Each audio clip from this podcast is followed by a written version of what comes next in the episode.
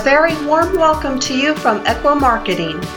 This presentation is brought to you by Ekwa.com, a leader in digital marketing. Hello, everyone. Welcome to another episode of Growing Dentist. Once again, I'm so delighted to have Dr. Peter Evans, a friend, a client, and someone I look up to a lot. Dr. Evans is a successful dentist who has been practicing for a long time and um, I've heard him speak, and I've been inspired by lots of the ideas he has. Not only does he practice full time and um, has a very good practice, you know, uh, that has grown over the years, but also he helps other dentists um, with a business called biocompatible-dentist.com. Dr. Peter, I'm so glad to have you today, and uh, why don't we start by you telling our listeners a little bit about yourself? Uh, great. Uh, I'd love to do that. And, and Naren, thanks for having me on. I appreciate it. Um, uh, all, the years that we've talked, I know we've had lots of conversations, but this this this time we're going to talk to other people, so it'll be fun. I think. Um, my story started um, back in graduate school when I was uh, in microbiology and I was learning about uh, uh, actually uh, research involved in uh, inflammation and infection. And so when I finally got to dental school, it just played right into the hands of periodontal disease. So I've always been interested in what's what's what's going on with with the body, what's going on with the host, what's going on with the causal agents, and and what's happening. So dental school was a lot of fun for me. I had a lot of fun. Uh, we went through dental school. It it's uh, trying and, and a, a, horrible experience for a lot of students, but we had a great time. Um, and when I got out of dental school, I joined up with an, uh, a little bit older dentist, um, and we had in that practice uh, hygiene appointments were like 45 minutes apiece. Didn't matter whether you were a prophy or you had periodontal disease; it was 45 minutes apiece. And then, and that bothered me a little bit, but um, and I, I was young, I didn't know, but his management style on how he approached his patients and especially how he approached his staff. Um, he would be upset, throw instruments, he would dress them down and make them cry, take them into the laboratory and kind of yell at them. And that just wasn't my style. So we parted ways uh, after a while, two years. It took me to, to wise up. And then uh, I moved back to my hometown um, because of family and started my own practice uh, with no patients at all. And I, I vowed I was going to learn how to talk to my patients uh, in the language of the patients uh, about what mattered to the patients. And so from there, I learned um, uh, much more in my dentistry with the Academy of General Dentistry to get my mastership award in the Academy of General Dentistry. Took a, a fair amount of courses in in uh, communications, and since that time, uh, I think we all can understand that that dentistry has changed from a commodity of of hey I fix teeth and treat gums to it's a relationship business of where we are treating people and helping them along their path to health.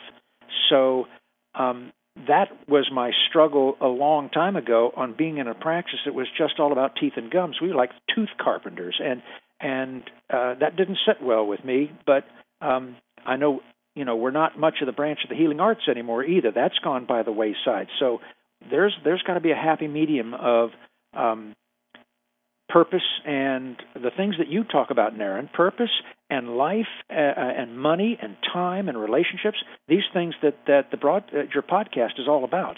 Um, so the relationships ha- hit home with me. So I spent the last 17 years kind of developing what are the verbal skills, what are the verbal scripts, what, you know, how do you treat people coming into the office, and um, we've come up with uh, uh, quite a bit of, of innovative ways actually to um, to help kind of the relationship business of patient doctors and um, not so much about um, money and time and things like that.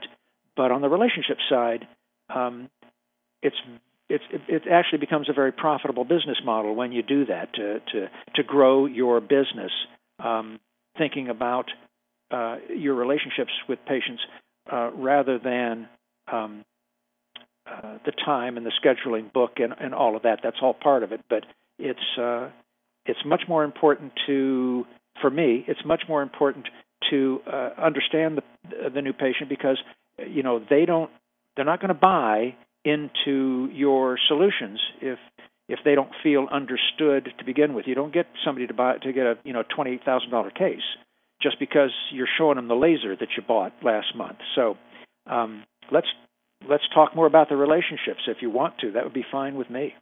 Yeah, I mean this is fascinating, Doctor.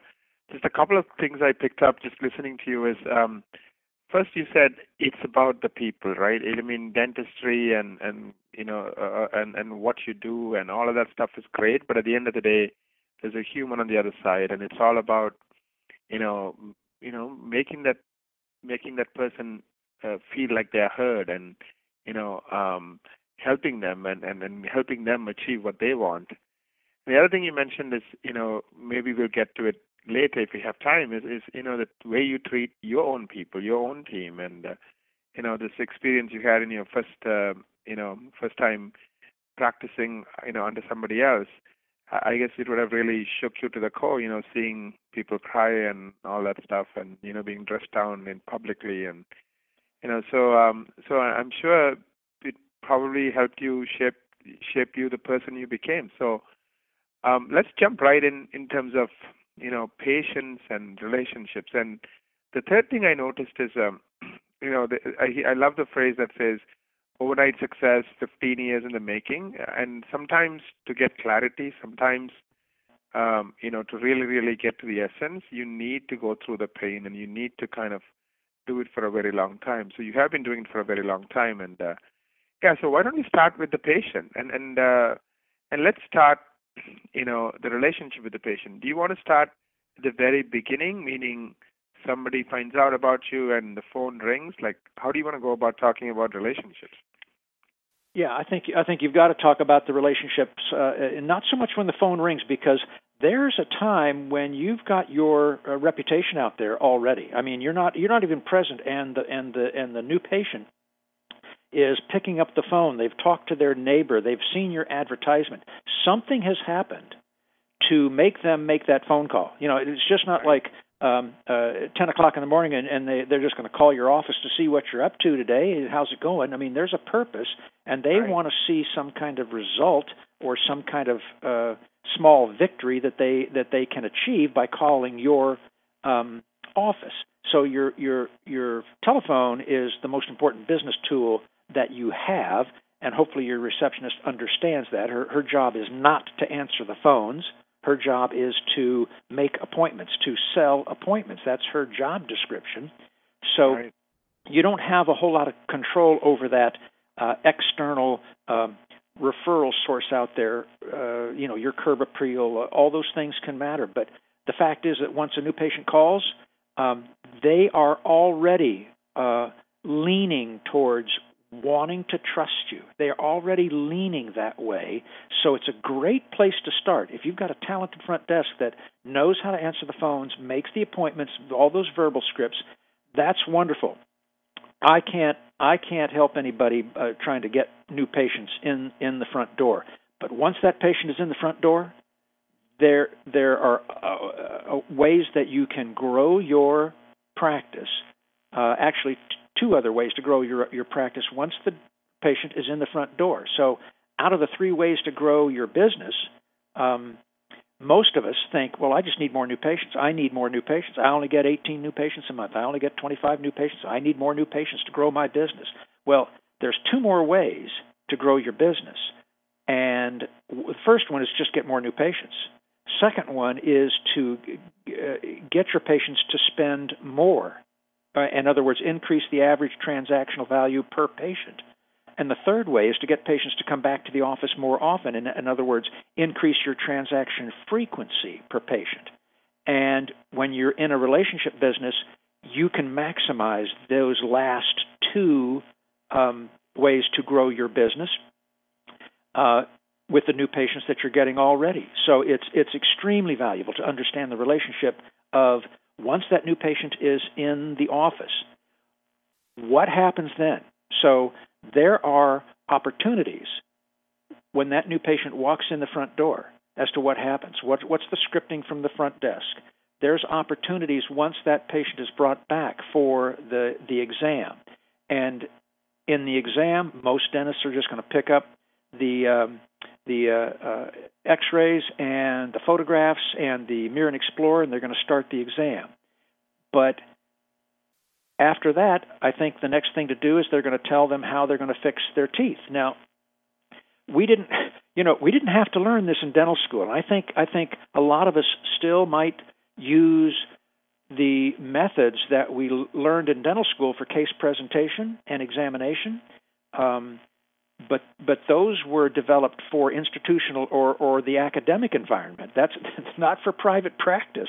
Um, so when we bring those methods into our own office and we do a case presentation based on our dental school experience, well, it's it's not much of a of a of a of an issue to present a case to a dental school uh, clinic patient because they weren't there for a long term relationship. Neither were you, um, because you needed credits to graduate. So when you proposed your care to a, a dental school patient, um, they they better accept it because if they didn't, I mean, it's it's like it didn't take much talent to to propose and, and get case presentation to a dental school. We had to memorize the teeth and the quadrants and the and all the treatment. If they didn't accept, they were out the door, and you were on to the next patient that need the partial denture or the root canal or the crown. So they needed inexpensive dentistry you needed credits to graduate. Relationships had nothing to do with it. Now, in private practice, it is critical to have that relationship. So, there's ways to leave the Mirror and Explorer on the bracket tray for a little while and uh, open up a conversation with the patient. And then there's another special way to propose treatment that solves the patient's problems by the patient's way of thinking using your best option dental care. Now, that's that's what private practice needs right now, not the dental school um, uh, methodology of proposing the case and getting the case accepted. So it's that that's a relationship building. The only thing that still remains the same is you've got to go through all the di- the diagnostics and and you know we, we've we've labeled the seven diagnostic disciplines as um, what we need to look at for whole body dentistry these days instead of just hey I'll I'll fix a tooth for you. You know, here's your here's your treatment plan, here's the case presentation, this is how I'm going to fix your teeth, Mrs. Jones. That's um, not a relationship model at all, and um, the way that you the way that you can go through all these steps is just to have more of an awareness of what kind of conversations do you want to have with the patient to begin with? Or do you just walk in and say, Here I am, I'm the dentist, let's go, it's time? And it all revolves around you instead of revolving around the patient. So um, it's, it's, I think universally we're, we are now kind of recycling uh, up and down to go back to be more of a, of a patient centered uh, uh, profession. And I'm all for it. So um, uh, that's how that's how I see it. And, and you know, from from thirty thousand feet, that's how I see it, that it should happen. Absolutely, this is interesting, doctor. So you're saying, you know, when you're at dental school, you know, like you said, these people want inexpensive dentistry, and the dentist wants credit. So it's a different world. It's like you know, living in uh, you know different a world, not the reality of private practice. And what you learn there is very different, especially if you want to have a practice um, where people appreciate what you do and pay for what you do and you know thank you for what you do. It's a totally different ball game, right? Yeah, relationship didn't matter. It's like um, a marriage made out of convenience. Here, you know, people have a choice, right? Yeah. You know, yeah. they don't have to. They, I mean, they're hard-earned dollars, and uh, you know, they really don't have to do anything with you. They have a choice, and uh, so the question is, why should they choose you? Why should they not only choose you for that one thing that they're you know waiting and talking to you about, but also f- hopefully for the rest of their lives as their dentist. Well, and um, you touched on a couple of points about you know it's not about you, it's about them. I would love to kind of be a fly on the wall and learn more about you know kind of how do you go about thinking about this or doing it. You know, just I'm so fascinated by what you're just saying. Well, so the, the the first thing is you have to make sure that the patient is the center of of attention at at, at the new patient appointment.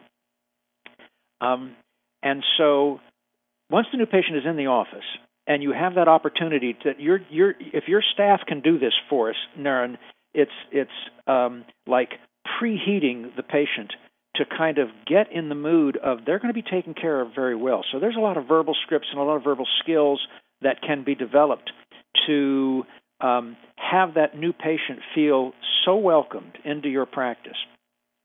So that that's a whole set of of uh, um, kind of um, Can you give us I guess for How do you welcome somebody where they feel so welcome? Can you just talk about that a little bit more?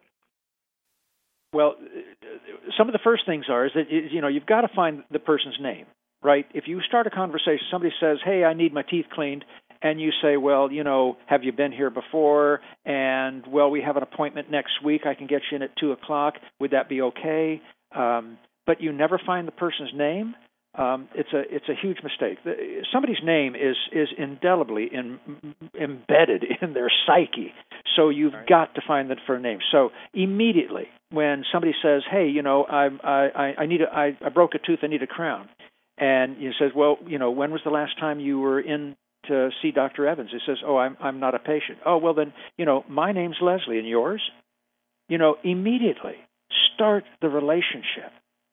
Don't be in your agenda be in their agenda. Their you know our agenda is not their agenda right now.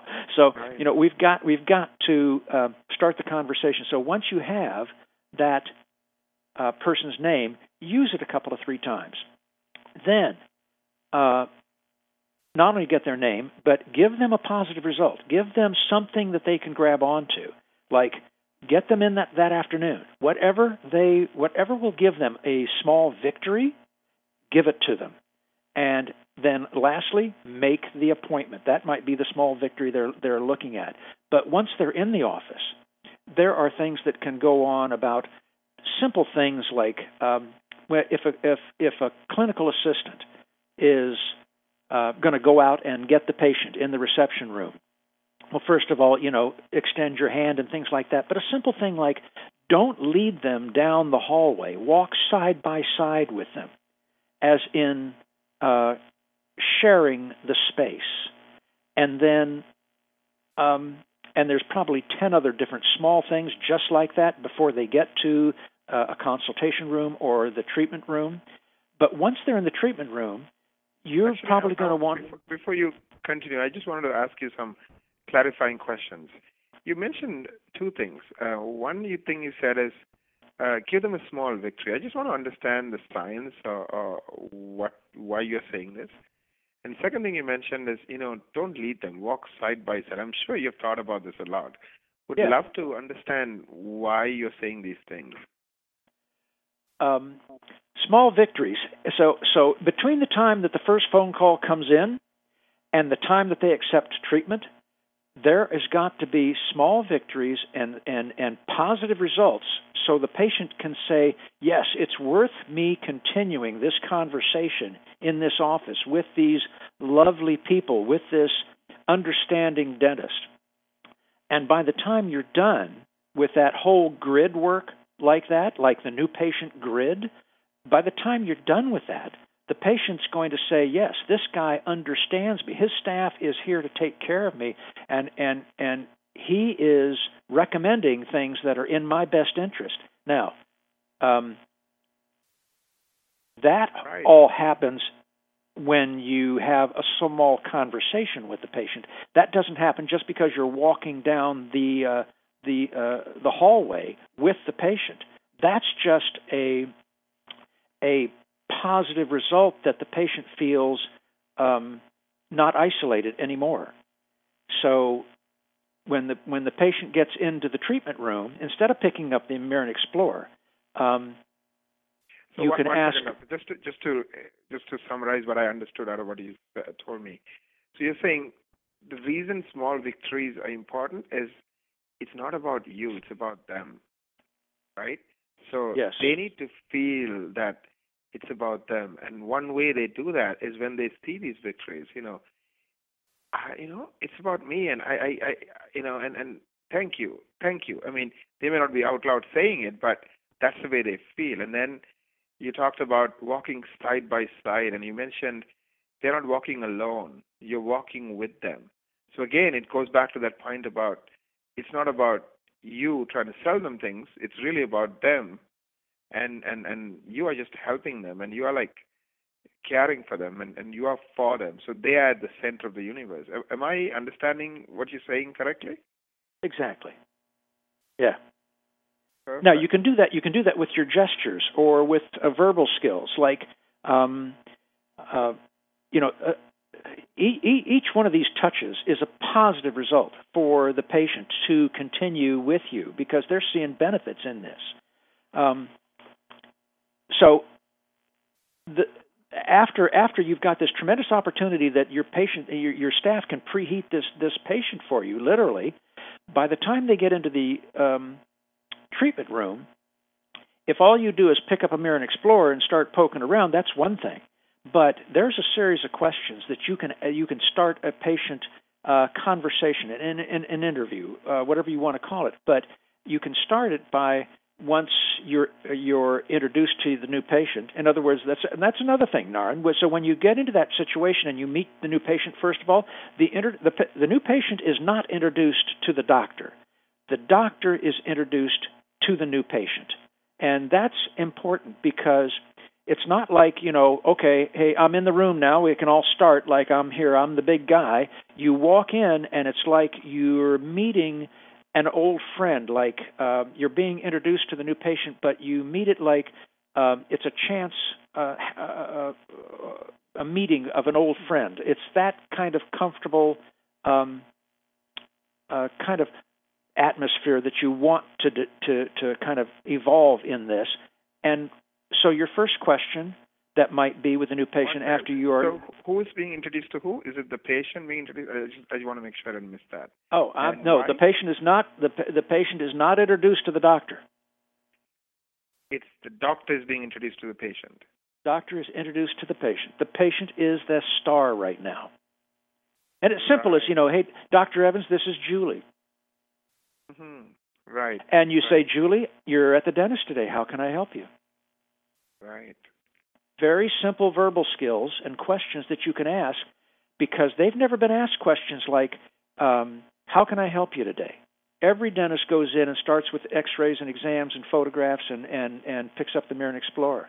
So you can ask them, How can I help you today? And they'll say, Well, you know, I haven't had my teeth cleaned this year or hey i'm I, my sister has been talking to me i'd like to think about being mercury free or um I just got to use my insurance this year, or I haven't seen a dentist in 10 years, whatever their reasons are, those are the important things to the patient.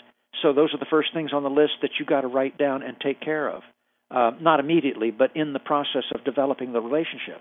So Like- like- ultimate, Let me ask you this: If you ask them, "How can I help you?" Typically, what kind of answers do you get? Just curious. I mean, being a fly on the wall.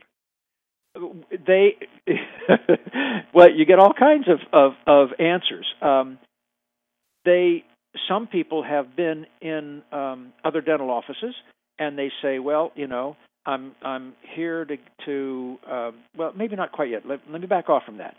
When they say how can they help me? Say well you know i've got this sore space on the top left or i need a cleaning. But it's it's the start of the conversation where what's important to the patient gets written down. It's imp- what's important to the patient gets noted. It's their agenda, not yours. So I think that's the most important part is is when you when you cover these certain questions. It's you know, uh, Leslie, how can I help you? And and, so you can also ask once they tell you what's important to them, and you should write that down, you can go ask immediately. Says, "What you know? What kind of dentist are you looking for?" And all of a sudden, you, you open up a conversation into this um, uh, where the patient was, "Well, wait a minute. I thought all dentists were the same." You know, it starts it starts putting some some some conversation on the table. They say, "Well, you know, I'm just need my teeth cleaned," or, "Hey, you know, uh, I saw you online. I know you're you're uh, a mercury safe dentist, uh, or I know you specialize in cosmetics. You know, that's the kind of dentist they're looking for because if they think that all dentists are alike, that could be something that you open up the conversation because you know different. You're a little more more experienced in that. But you can you can take it even further. You can say, have you you know had any bad experiences at the office? I mean, at the dentist. So you can show compassion on your side because maybe they've got horror stories. Um, that you can kind of be on their side because it's all about the dentist. It's all about the patient, and right. the con- the conversation would revolve all around the patient at that time. That's amazing. So you start by you know making them the star, and you are being introduced to the star, and and then you, who's at the service of the star, is asking them, "How can I help you?" And they start talking, and then you go a bit deeper, and you start you know, you know, asking about their experiences and you know various things to really understand, like, oh, for example, what kind of dentist are you looking for, right? Yeah. Uh, to really understand what they have, because a lot of times you can't shift their thinking or help them till you understand their current set of. Um, I think uh, Cialdini talks about consistency, the current set of thoughts they have in terms of what they need and what they want. Am I correct? Well, yeah, you're absolutely correct because what you're trying to do is is plant some seeds into in, into the patient's subconscious thinking with a series of questions. And you know, we, actually, we've developed uh, the top ten new patient questions to to go through. Some of them are um, exactly what they want is to get them to reveal what their needs are, what their wants are, what are their desires, and and then you're just going to use your best option dental care to solve the patient's problems um, by the patient's way of thinking.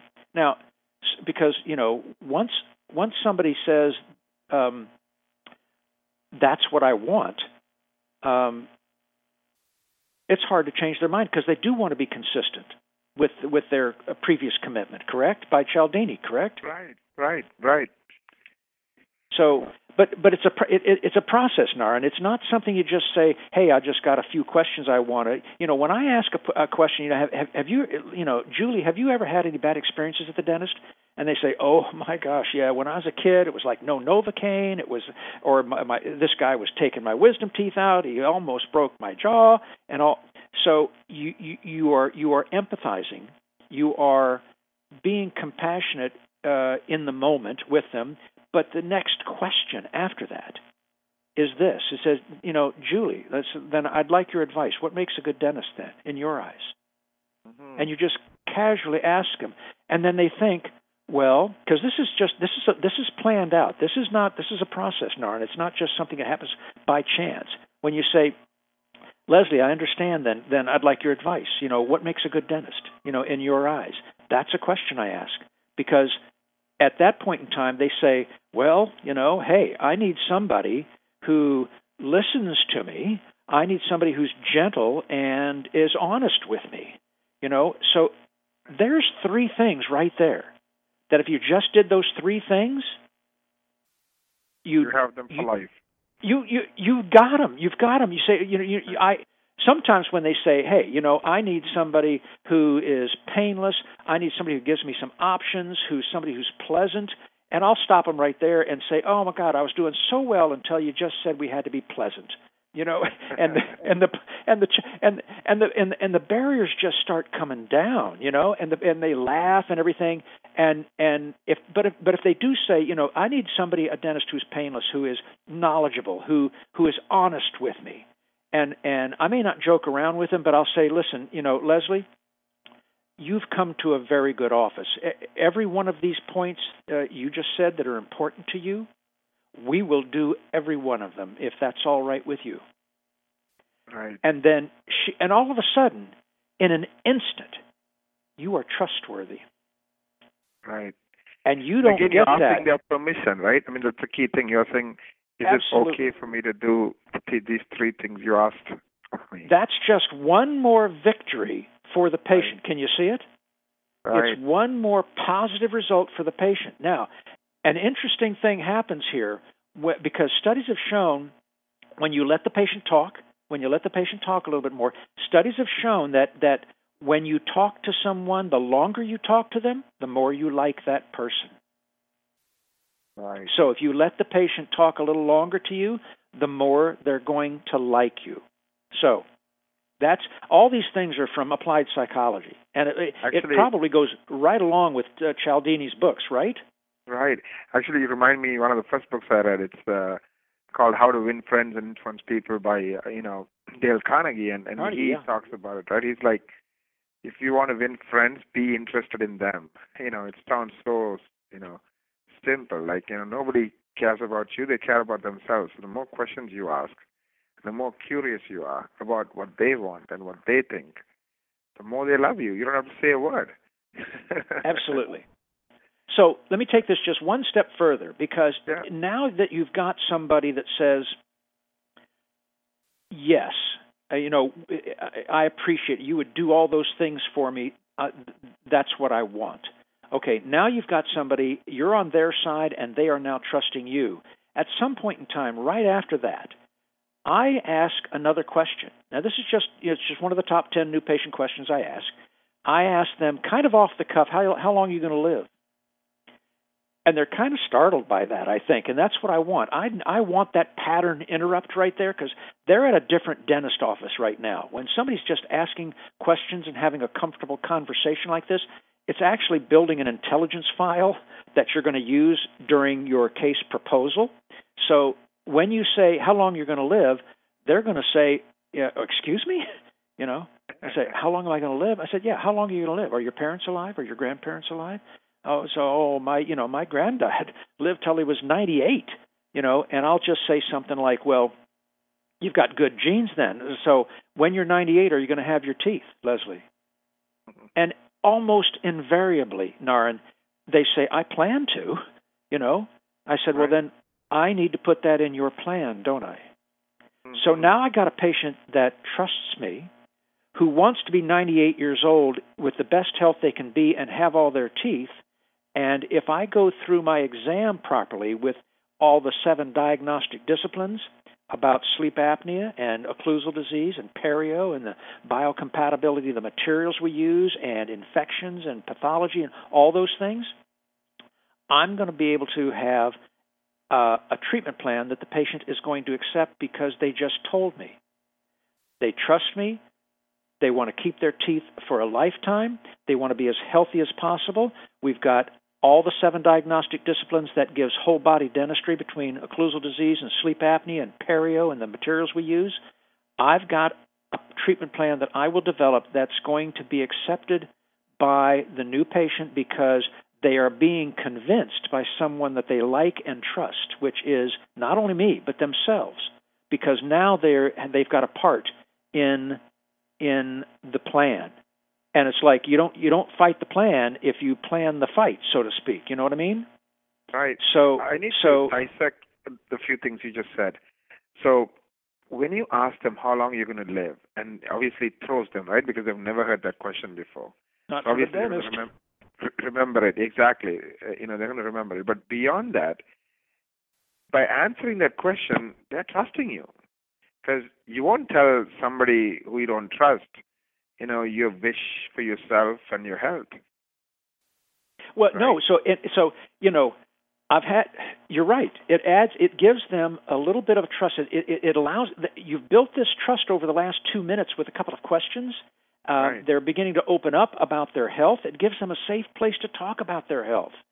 Now, I'll tell you, uh, and I'll I'll tell this to some patients because Williamsburg has um, become more of a, a of a retirement uh, community uh, city in the past 20 years. So I get 55, 65 year old people coming into the practice, and I will talk to them about uh, uh, they need uh, they have a place where you could put a bridge or, or whatever. But some of them will say, you know, hey doc, you know, don't bother. I ain't going to live that long.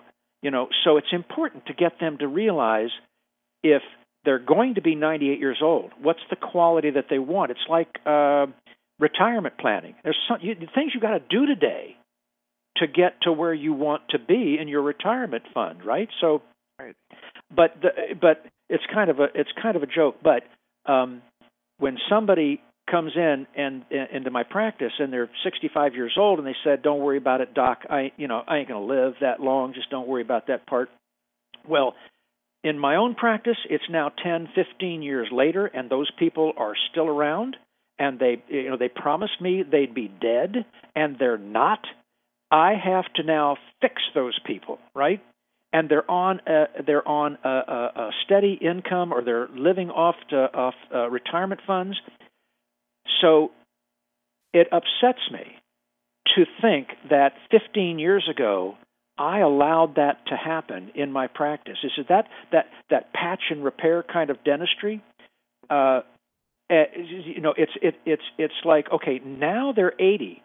They've broken a tooth. They've done this. Now they need crowns, and who's paying for it? That they're not working anymore. They're right. dipping into in, into their savings. So, what kind of service was it for me 15 years ago to do that? That's why I've gone through all of these kind of mental gymnastics, Naren, to kind of figure out how to get people to buy into their future health, something that is going to be good for them in the future. Because I think it's a disservice for us to patch and repair um, people who are going to be 98 years old. And is my dentistry going to endure? Uh, I want it to.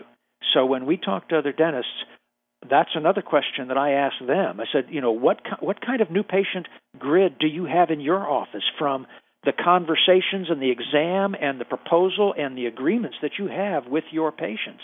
Um, and it's and, and no one has it set up. So I've uh, I've taken a long time just developing this in my own practice, and it works it works extremely well because now you've got patients who like I said, you know, they they have helped you build this along um, the entire way to develop a plan for their health when they're a lot older, and it's you know it it they they accept the care because again you know you don't you don't sink the boat you help to build. It's just like um, they're they they they're buying into their health, and our generation of these um, what do they call them baby boomers, right?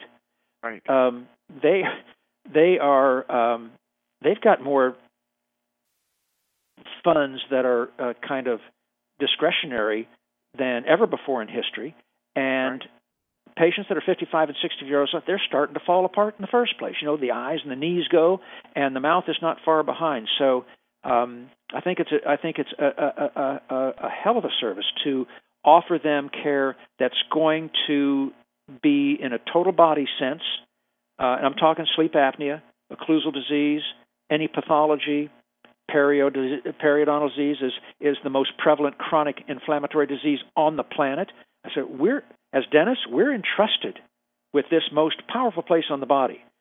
We've got to be able to engage that new patient in, in, in our own offices, and it's just, it's just a, a grid that you have to develop to take them from first opportunity to accepting your treatment. And um, I'm, I like the way I do it. yeah, absolutely. I do have a couple of questions. Um, why did you call it the grid? And and um, well, then it's, it's, let's go beyond um, you know that first meeting. So let's go ahead. The the the, the grid is like you know uh, um, it's like the internet. The internet is, is a grid of towers and cells and satellites. You know, if something goes down, everything stops. It's it's like an electrical grid on on on the, uh, for the United States. You know, everybody's happy as long as the grid's functioning and and and effective. But if if the grid goes down, you're out. You got people dying in houses that are too cold because they didn't have uh, electricity or or whatever in the military. You know, my son is a, is a is a, a, a reconnaissance marines uh, he you know he he'll tell you he says you don't go out on a mission or an objective or a situation and not know the grid. So the grid is is the pieces and parts that make everything together in the dental office as it flows. Um, so I've, it just it just makes sense to me to, to to term it a grid because it's all interconnected, and if one part fails, you're done. You know, Right. You you don't have people accepting twenty thousand dollar cases every month because you didn't you didn't connect the dots. so so I get it. I get it. Now, so there's a lot happening in that first visit, right? And how that visit is conducted, and all the pieces, right? You know, walking side by side with the patient and introducing what, at the new the new patient appointment is that what you're, the new patient appointment? Yes. Yes. patient. Yes. And then then what happens? Like I'm just I would I would love to come and spend a day at your office and kind of see you in action, but I haven't done that yet. So uh Well, let me just. Uh, I'll tell you. I'll tell you. If, if you're going to put a grid in your office like this, it says there's five five steps, and they are first of all the opportunity that you have at at at uh, uh, welcoming the new patient and and having them come into the office um, to begin with. The second part is a conversation that you have with the patient. The third is the discovery where you actually look for the perio and the and the and the cavities and all the things that we know about, you know, how we fix teeth. And that that third part that is the that is very important too. None of these none of these steps are, are unimportant. The third the third step of discovering what this patient's got as far as missing teeth and and and and, and orthodontics and things like that says you that's the step. That discovery step is the step where you create your money. So and I, that's one of the things you you like to talk about. I mean, we talk about it was time, money, and purpose and relationships that that you said you talked about on the on the podcast. Well, Right. in the discovery part where you actually do your physical exam, uh, uh, oral cancer exam and perio and dentition and all that, you you you write your check right then. You create your money in that step. It's called the discovery step. You don't cash it quite then, but if you're not accomplished in those seven diagnostic disciplines, you're you know your your average new patient value is created in that step, the discovery step. So the the national average of new patient value, I think, is probably seventeen, eighteen hundred dollars on an average value. Uh, some good offices are getting three, four, five thousand dollars per average new patient value. Uh, for the last decade, my new patient average value has been like ninety three, ninety five hundred dollars average new patient value, and it's because they are a part and they want what what they have discussed with me. It says that's the thing I want. So you make you you create your money in that one step. Now you don't you don't get it until you do all the work. But if you don't create it in the first place, you don't have a hell of a chance of of of, of, of putting it in the bank later because it's just not going to be there. So the third step is the discovery. The fourth step is now what we used to call case presentation. But we call it the proposal because we want to propose a solution to the patient's problems that are acceptable by the patient's way of thinking. And when you when, and when it makes sense to the patient, the fifth step, which is the agreement, we don't call it financial arrangements anymore either, because financial arrangements just involves, hey, uh, write the check here, or give me a credit card, or get on care, CareCredit, or whatever. There's other agreements that have to be made on um, what you know what kind of treatment is going to be done. Are we going to do quadrant treatments? Are we going to do single tooth by single tooth treatments? There's also another agreement on how the patient is going to come into your office, how the patient is going to agree to be on time for your appointments, how the patient is going to agree to pay promptly and in full. I mean, those are agreements too that need to be done.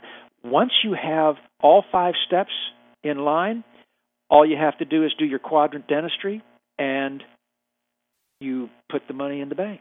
But at the end of that, you got patients that are just loving you to death, just loving you to death, and it's just, um, and that's another one of your your your your your premises is purpose, right? Right. It's like, my gosh, when you've got patients that just, um, thank you, says, you know, I, I, you're looking at my health, not just my teeth. You know, it's that kind of thing that happens. God, this is amazing. This is, uh, you know, I'm just soaking this up. you know, Good. the way you have you know designed that five step process and uh, you know and uh, finally it comes down to serving people. I mean it's doing what's good for them. And uh and i mean like i i talk to people you know the dentists who feel like you know um cost you know i, I don't want to use the word, the word the customer is your enemy but it's just you know, they, they're kind of resigned to the fact that these people can be amazing people to serve. And uh um and, you have built a practice you know where the same person becomes a different person once they go through your grid, once they go through your process, and uh, not only do they pay, but really they appreciate it. They they they, they are so grateful. You know, uh, you are doing them a service, and that's the way they feel, and that's the way they act. And I know because we manage your, you know, website and marketing and all of that stuff, and I know the reviews people write about you. You know, it just kind of now that I talk to you, I understand why they write what they write. You know, it's it's um, it, it makes sense to me. Um, it I, it I it, it, it makes uh, it makes sense to the patients too, because right. if you just bring them in and tell them how you're going to fix their teeth, so if there's nothing more than if you haven't brought anything more to the table than here's what I'm going to do here here's how much it's going to cost. Uh, sign up over here. Um, there's a guy down the street that's going to beat your price every time. Um, right. So it's, if if it's if you're if you're only talking about money, you've lost your authority with that patient because because nothing else is on the table. So when you when you you've got to engage the patients in those emotional things like, you know, I I, I I'd like a dentist that's going to be honest with me. You know, how do you get a patient to actually open up enough that they feel they feel safe enough to tell you I, I want a patient who who who who is gentle, who's going to be honest with me, who's knowledgeable, and then you say, you know, uh, oh my gosh, I got to be knowledgeable too, Leslie. I didn't know I'd have to be knowledgeable. That breaks the barriers down, right? And then you say, right. Leslie says, no, I am kidding. You know, you have come to a very good office, and and these these three things that are important to you, Leslie, we will do every one of them, uh, if that's all right with you. And you know that you know in Cialdini's book again, uh, you want that consistency with commitment. Is you get a, get the patient to say yes uh, to what they want, and they will continue to say yes what they want. And so it's not. I don't think I don't think Cialdini's book is so much about manipulation. It's just using applied psychology to kind of in the behavioral sciences like that to actually help the patient uh, reveal their wants, their needs, their desires, so you can build that intelligence file to serve them better. So right. there you have it.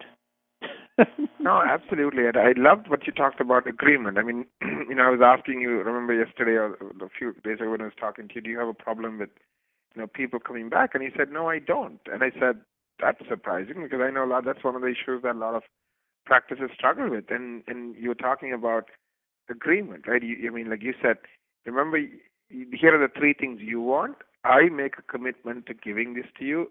Are you okay with that? Yes. Here are the three things I want. I want you to show up to your appointment on time. I want you to pay your bills on time.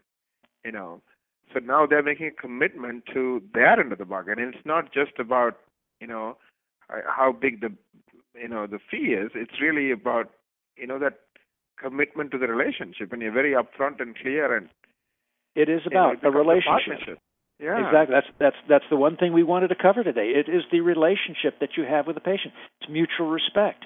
Somebody who cancels an appointment on you it's rude it's disrespectful. Right. um oh my gosh. So and somebody who doesn't pay you for what you have done for them it's like so my you know my collections have been for past decade have been 100% um I very rarely, it, you know, something's got to break down for somebody not to show up uh, at an appointment. They'll be running down the hall, panting. Is the time is I hope I'm not late for my appointment.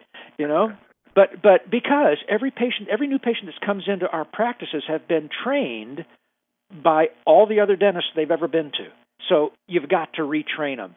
The new patient right. grid has all of those things inside of it when you take a look at what opportunity you've got, the kind of conversation that you can have with the patient, the diagnostics that you're going to discover with that patient together, the the proposal of treatment that that uh, makes sense to the patient, and then the agreements that you have to carry on, and that overall grid. Uh, anything can fall apart inside that grid, but boy, when you got a staff who understands that you take care of people, not just teeth, um, my gosh, it's a pleasure to go and come to work every day. I'm, you know, I break into a carefree shuffle going down the hallway almost every single day. Got got people who understand why we come to work. Right. Right. I have one question. Um, um, now, does this work with um, people who are younger, maybe the Gen X, Gen Y? I mean, I would think it would, but just want your experience on it. Uh, absolutely. I know. I know. I talked about the people who are 55, 65 that they're starting to, you know, get worried about uh, things are going wrong. I need a total knee replacement. I need this. But I can't tell you, Naren, how many people, the young kids with young families, are calling saying, I talked to my other dentist over here, and he was going to put a, a mercury filling in here, and I questioned him about it, and he said, "Oh no, the American Dental Association says they're perfectly fine. You know, we we we put them in all the time. I've got a bunch of them in my mouth. See, so they, don't worry." Well, some these young people, they see their parents and their grandparents starting to fall apart dentally, and they've they've read they're becoming their they're uh, they're becoming like their own health advocate they do not want their children to have those kinds of experiences, so they are becoming more aware of their own health and how dentistry impacts their whole body health too. So the the younger um, families are calling up wanting the same thing.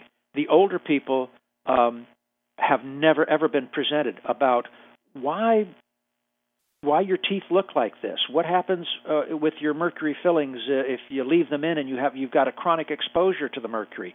What happens with the teeth if you pull them all out?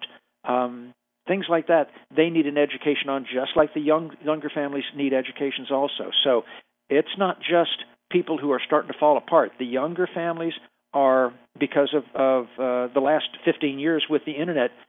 They can research things and they are trying to understand for themselves um, what an implant would be like rather than having a root canal. What would be about replacing these teeth rather than having the teeth kind of change positions and get all out of malocclusion shape and things like that. So uh, that this kind of this kind of uh, relationship attitude uh, with a relationship model um, uh, is for it can be for anybody. It is not a niche kind of thing. It's not like, hey, I need something to boost my practice. Let me learn about implants. Hey, I need to learn about sedation dentistry because I need to boost my production. These other these th- the, the ways to grow the practice where you get more new patients is just one way. The re- the, the other two relationship capital. Right. If if I want to learn more, doctor, we have a lot of listeners, and um, you know, if I want to learn more about what you're doing, is there a way I can, you know, get to know more and uh, maybe even get in touch with you, like um, um, any resources? Sure. Um, well, we've got uh, uh, the website is thebiocompatibledentist.com, um, and we've got certain things that that that we do that we share. Um, you can also call the office and talk to Rachel or talk to Donna or talk to myself um, on the biocompatible office. And that, that telephone number is 757 220 1848.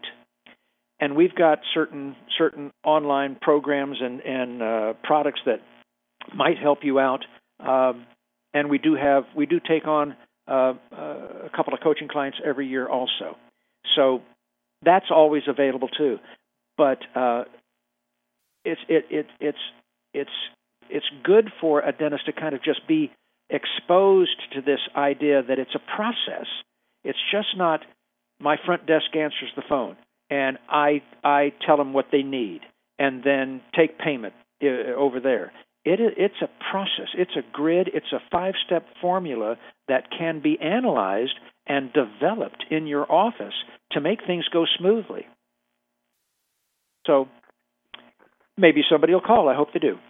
Yeah, absolutely. I think they would. Um, so the website is thebiocompatibledentist.com, right? T H E bio B I O compatible C O M P A T I B L E dentist.com, correct? Correct. And the phone number again, please? 757 220 1848. 757-220-1848 and they should ask for Donna or? Or Rachel. Or Rachel. Okay perfect. I mean I I had amazing amount of fun doctor and I learned so much about you know why you are so successful. I was wondering you know how why is your average you know new patient value is nine thousand three hundred dollars? And now I understand why you know it just makes sense to me. And uh, I was also wondering how come your patients love you and say those amazing things. And again, now I get it. Well, um, I'm also handsome too. You know, I'm, I, uh, you know, I tall, I'm tall and handsome too, Naren. It's just not. All right, that was absolutely. a joke. and uh, absolutely, and, and I think you're also very proud of your son in you know in the military. So, you know, anyways, um, that's that's another thing I'm sure you look you know you're very proud of and. uh Is, is he is he is he home now or is he is he? No, he's a, he's in Okinawa. He's training other Marines uh, in Okinawa uh because uh, there's still things that have to happen for for our security. Uh, right. But you're right. You know, he's he's he's dedicated um, dedicated quite a bit of his life to uh, helping all of us um, in our lifestyles. So yeah, right. I'm I'm very proud of him. You bet. Yeah, and I'm glad you got that name Grid from him because uh, that that's amazing, and I think it makes sense, and I understand. Uh, uh, now, I mean, you have given me a totally different set, set of appreciation for the word grid. I I didn't understand that before this call, so uh, thank you very much, Dr. Dr. Evans. Um, I really enjoyed myself today, and I'm sure a lot of the listeners would have learned a lot and would have a lot of fun. So. Uh, thank you again for taking the time to talk to me and uh, you know share your wisdom. And again, I guess it's the overnight success. How many years in the making? All the wisdom. Oh. yeah. Well, it's been my pleasure to talk with you too. As always, Naren, we, we sit down for breakfast or we talk on the phone. It's it's uh, it's always a pleasure to, to be with you too. So I appreciate it. My pleasure. Thank you very much. Thank you everyone for listening to one more episode of Growing Dentist, and I look forward to seeing you on the next one. Have a wonderful day.